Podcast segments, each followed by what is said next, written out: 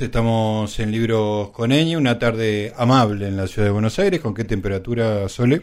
Con 25 grados 8 décimas, va bajando de a poco. Es por acá, es, por, acá. 25 grados es la temperatura que todos queremos. Bueno, eh, la semana pasada hablamos con Virginia Higa, ¿no? La otra, sí, bueno, yo me equivoco, no te preocupes, eh, da lo mismo. Hace pocas semanas, eh, te digo, ¿qué fue la semana pasada? ¿Qué hicimos la semana pasada? Ah, grabado, grabado perfecto. Bueno, seguimos. Hace unas pocas semanas charlábamos con Virginia Higa, con este, sus reflexiones suecas, un libro que nos gustó mucho, estuvimos hablando con ella desde Estocolmo, desde el lugar, desde el barrio periférico de Estocolmo. Eh, y bueno, de la editorial Sigilo, estaban muy contentos con la entrevista y el, y el responsable me dice, te voy a mandar un libro que quiero que leas, a ver qué te parece.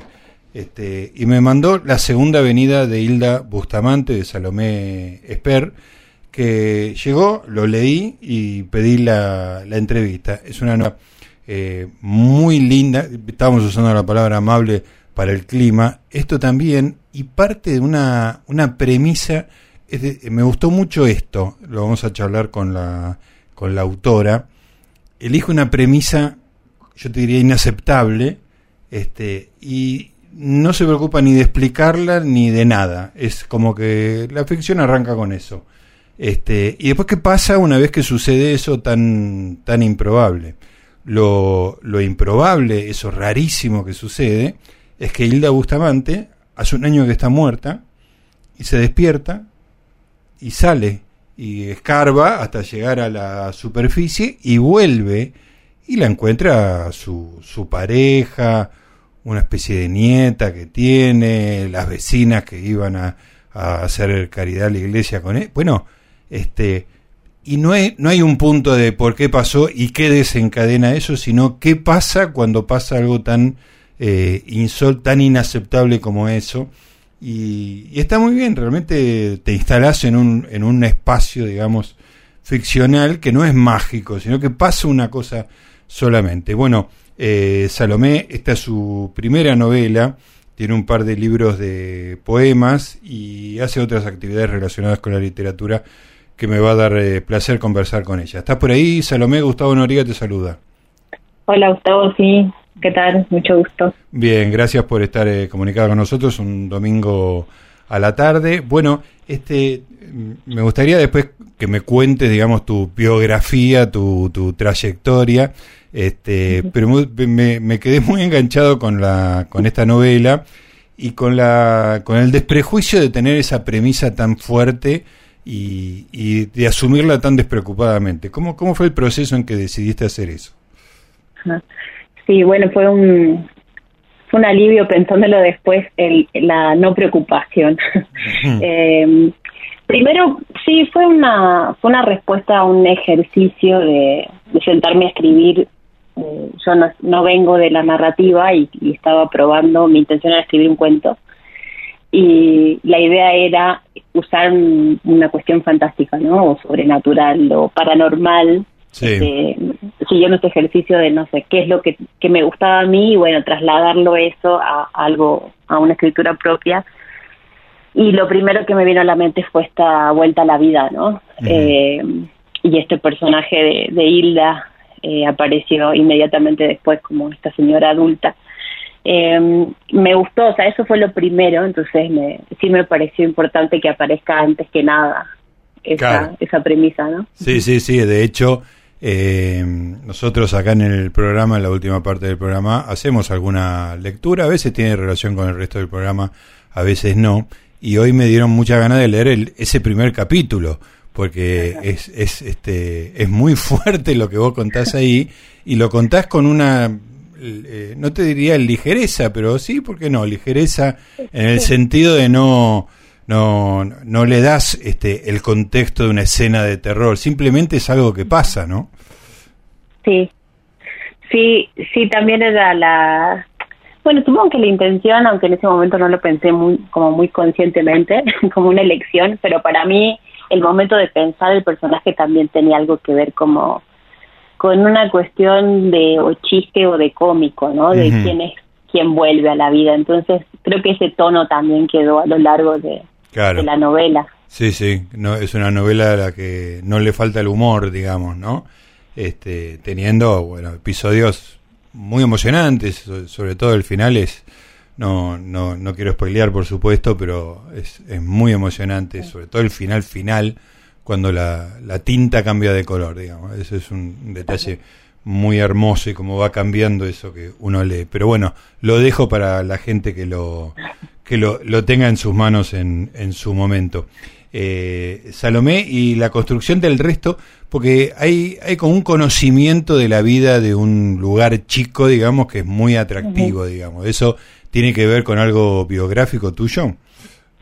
Sí, bueno, yo lo sitúo en un, eh, esta es una discusión que, que doy siempre y que es medio estúpida, que en una ciudad pequeña, ¿no? Porque porque se lee, mucha gente lo lee como un pueblo. Eh, yo siempre viví en una ciudad pequeña, de hecho estoy acá en este momento de visita, y, tiene que ver con, con ese conocimiento y también con la, la cuestión religiosa, de haber ido a colegios religiosos y de, de haber tenido este bueno familiares involucrados en, en, hasta en estos grupos no religiosos también así que fue como para mí natural pensar este del momento en que decidí que se me vino la imagen de esta mujer grande eh, para mí fue natural pensar bueno quién es esta mujer es una mujer grande en una ciudad pequeña y cuáles son sus ámbitos de pertenencia, ¿no?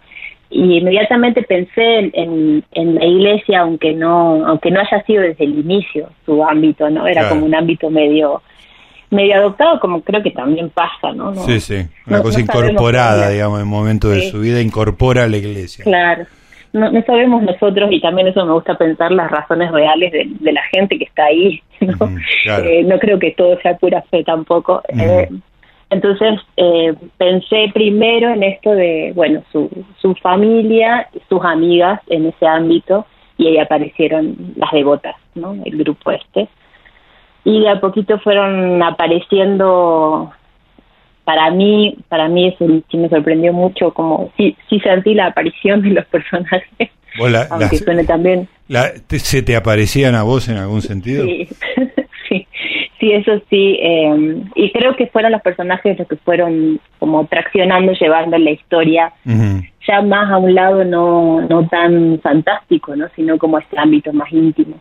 ¿Y tuviste algún tironeo interno, digamos? Después me contás, digamos, la colaboración que tuviste, el proceso, pero internamente, eh, ¿en algún momento dijiste tengo que ir para este lado o para el otro, en términos de, para decirlo muy, muy guasamente, eh, en términos de fantástico o costumbrismo, digamos?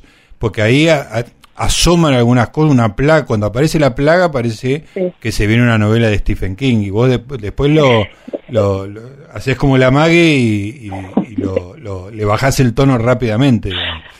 Sí, eh, no, no realmente no, y de hecho, eh, sí, no, no quise ni seguir, pero me dejé fluir bastante, digamos, dejé que avanzara la historia, más que nada para no dejar de escribir, ¿no? Porque eh, es mi primera vez con la narrativa, con algo tan largo y en un momento sí, sí paré, entonces sí como que necesitaba no preguntarme tanto y, creo que fue lo, lo, que mejor me pasó en ese momento, que fue no preguntarme para qué ni qué forma iba a tener eso, ni, ni para quién, sino seguir haciéndolo. Pero mm, no, sí me gustó, o sea, sí fue adrede esto de mm, de la incertidumbre un poco, ¿no? de, un poco de ambigüedad, que no quede del todo claro y que cada quien en su marco de, su propia historia, de sus propias referencias, eh, por eso incorporé como estas voces un poquito más corales de, la radio, ¿no? De que cada quien tira para su lado de, esto, de cómo se explican ciertas cosas que pasan, algunas que no saben del todo qué pasaron y otras que se escuchan a medias, ¿no? como me gustaba ese juego de, de no explicar totalmente las cosas que pasaron. Sí, sí. Está muy bien. Eh, Salomé, ¿y el proceso de escritura es una, fue un ejercicio en solitario? ¿Tenías gente, digamos, que te iba este, ayudando de alguna manera? ¿Lo, ¿Lo charlaste con alguien o era, eras vos sola contra el mundo? Eh, no, fue solitario hacerlo, de hecho nadie sabía que lo estaba haciendo, ah, pero sí, o sea, fue solitario y acompañado, lo cual me parece una gran estrategia porque mm, me juntaba a escribir en ciertos grupos eh, por Zoom que son como sesiones de escritura acompañada, que eran parte como de un proyecto de que en realidad yo edito, editaba, ya terminó, que se llama Sensacional de Escritura, y eh, se auspiciaba, digamos que se convidaba a estas reuniones que cada una se, se conectaba desde su lugar y trabajaba en lo que estuviera escribiendo, eh, sin necesariamente hablar de eso, sino por un tiempo preciso de cada semana. Fueron algunos meses así. Eso me sirvió mucho porque es probable que si no hubiera tenido esos espacios no, no lo hubiera seguido, hubiera claro. Claro, eso fue como un motor, pero no es que vos en esos grupos decías estoy escribiendo una novela, voy para este lado, etcétera. O sea, e, era más eh, acotado lo que vos discutías de, tu trabajo. Claro, cada uno ahí habla si quieres y, si querés comentar algo y en realidad no, no son como para resolver cuestiones, este, a veces compartías algo, ¿no? Pero pero sí sobre lo que estaba escribiendo no, no lo compartí con nadie hasta que lo terminé totalmente y recién ahí hice leer un capítulo, dos, cuando en realidad cuando estuvo todo terminado y revisado. Escúchame, ¿cómo, ¿cómo llegaste a la publicación? Eh, ¿Cómo llegaste a la editorial? Eh, bueno, primero ya había terminado todo, lo había terminado como en diciembre. Eh, y había visto una convocatoria para participar, eso me animó como a revisar rápido de nuevo, corregir, editarlo yo sola, ¿no? Esa primera parte. y, y bueno, lo, lo convidé, nos hicieron seis personas de mi ámbito cercano y, y a mí me sorprendió mucho que a las seis personas que les gustara, seis personas con hábitos de lectura muy distintos y incluso a gente que no le gustaba leer, y me, me animó un amigo, me insistió en que publique, que me fije. Eh, una de mis amigas que lo había leído hizo una, una impresión artesanal, porque ella hace encuadernación. Ah, qué lindo. Y me, y me sirvió mucho verlo, me, me la hizo para que pudiera corregir en mi papel. Y me sirvió mucho ver esa como materialidad, como que me mm. dio ánimo de decir, bueno, ya está, lo mando. En realidad mi, lo que yo quería era que alguien más lo leyera, ¿no? Como si le llega a alguien y se compromete, ya alguien más lo leyó. Claro. Y entonces hice mi, mi investigación de una listita de las editoriales que a mí me gustaban, eh, mandé, mandé al final a una convocatoria que después ya dije no, ya no, y después mandé a otra editorial, pero no lo mandé al libro, sino pregunté si aceptaba manuscrito. Ajá. Una pregunta bastante vaga que, incluso yo también trabajando en la editorial sé que como que es decir la nada misma. Y o sea esto lo estoy haciendo muy mal. Y y de mi, la lista de mis editoriales estaba sigilo. Y bueno entré a la página entré a revisar. Yo tenía algunos libros de sigilo pero no había visto todo el catálogo. Y lo vi y dije esto puede funcionar acá. Eh, leí su leí su eslogan este de su eslogan, no sé cómo le llaman ellos, de verdad, misterio, locura y maravilla. Y dije, claro, esto, acá describe mi novela, dijiste vos. Sí, y ahí, le, y ahí dije, bueno, escribo aquí, y como una persona que quiere comunicarse realmente, les cuento mínimamente quién soy y, y les busqué las direcciones de, de los editores, la de, la de Maxi acá, de Adam en España, y les, les conté de quién era, les hice ahí mi, mi, truco de magia que trabajé mucho y sé que eso no significa nada. Como editora y les mandé el primer capítulo y me contestaron que bueno que estaban como full creo que justo venía la, la FED o algo así. Eh, pero bueno me contestaron y dijeron que iban a ver eh, cuando tuvieran tiempo de leerlo y lo leyeron y después me dijeron bueno sí mandanos nos interesa mandanos el resto así que eso fue fantástico. Muy bien, muy bien, una linda, una linda historia, ¿no? Porque no, digo, habitualmente no, no terminan bien estas cosas. Contame un poco de vos, eh, Salomé, vos, este, ¿dónde vivís? ¿Vivís en Jujuy? Eh, ¿Vivís en Buenos Aires? Sé que has vivido en México un tiempo. Contame un poco tu trayectoria laboral, digamos. Bueno, yo eh, estudié, yo soy de Jujuy, estudié en Córdoba la carrera, estudié unos años y después de recibida estuve un tiempo yendo y viviendo eh, entre Jujuy y México y en México viví siete años. Ah, un montón. Sí, cuando llegué, eh, yo estudié comunicación en la Universidad Nacional de Córdoba y, y bueno, estuve entrando y saliendo de varias carreras, eh, probando, pero la que terminé fue comunicación. Y cuando llegué a México, tenía un trabajo que era de redacción, estas redacciones de todo tipo que podía hacer a distancia y cuando llegué allá eh, pensando que sí, en realidad el trato era que podía mantener el trabajo, me dijeron ya no, entonces me quedé un poco en el aire y, y empecé a buscar allá qué hacer, pero en realidad empecé a buscar primero mm, lugares para estudiar, como que tenía esa necesidad de seguir leyendo. Sí. Y encontré una maestría que me gustó y yendo a la entrevista a la maestría, en realidad no me iba a alcanzar para mucho con mis ahorros y no tenía trabajo en ese momento, pero estaban eh, dando becas. Ajá. Eh, y una y me preguntaron de qué me gustaría trabajar. Yo había hecho solo un diplomado en edición, no no tenía experiencia, dije lo editorial. Y me preguntaron, ¿sabes? Dije, no.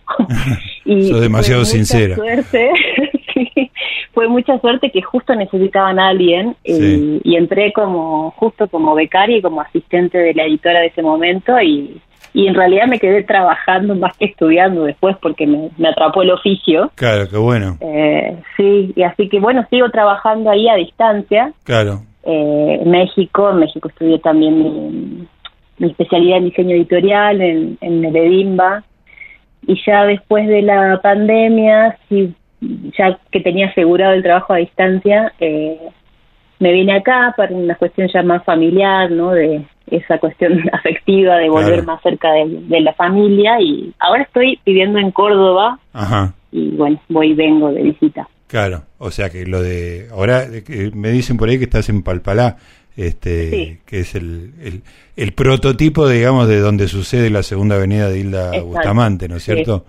Un poco sí, sí, la dinámica, aunque quizás ya, ya crecimos en población Está muy bien. Eh, y contame tu relación con la poesía, porque vos este, escribiste un par de libros de, poemas que no es nuestra especialidad, digamos, ¿no? Pero me eh, es como una deuda que yo tengo con el con la literatura y siempre que hay alguien que hace eso me, me interesa que me que me ilumine un poco sobre ese mundo. Bien, bueno, yo escribo escribo desde chica, por supuesto muy mala poesía de la poesía de chicos, ¿no? o sea, no, no era una prodigio, no era que escribo de chica, era Borges.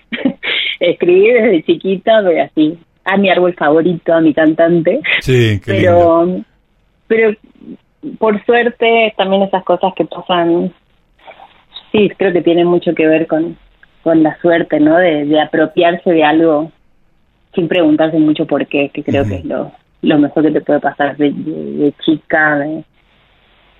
me gustaba leer los libros que agarraba, que, que por ahí eran colecciones de mi hermano, de alguien, este, que tradicionalmente el, creo que mi abuelo les regalaba una colección a sus nietos, a todos menos a mí. ¿Por qué? Entonces, nunca supe por qué. Porque era la nena, la mujer. no, también a mi hermano le regaló, pero era, les, robaba, robaba a mi hermana esos libros de poesía y y como me quedó esa cuestión, ¿no? De, de, la forma, de... Me acuerdo de sacarle siempre el libro de Lugones y ah, tener esa como fascinación de, uh. chiquita y de la forma, ¿no? Qué difícil, porque además Lugones no es no es lo más fluido que uno puede leer hoy, ¿no? En esa época por ahí claro, distinto. Pero quizás sí, yo me acuerdo de un solo poema que era Flores y Estrellas, que ese era el que yo agarraba y leía cada vez que sacaba ese libro, lo volvía a meter. Y me parece que para esa edad sí, sí daba.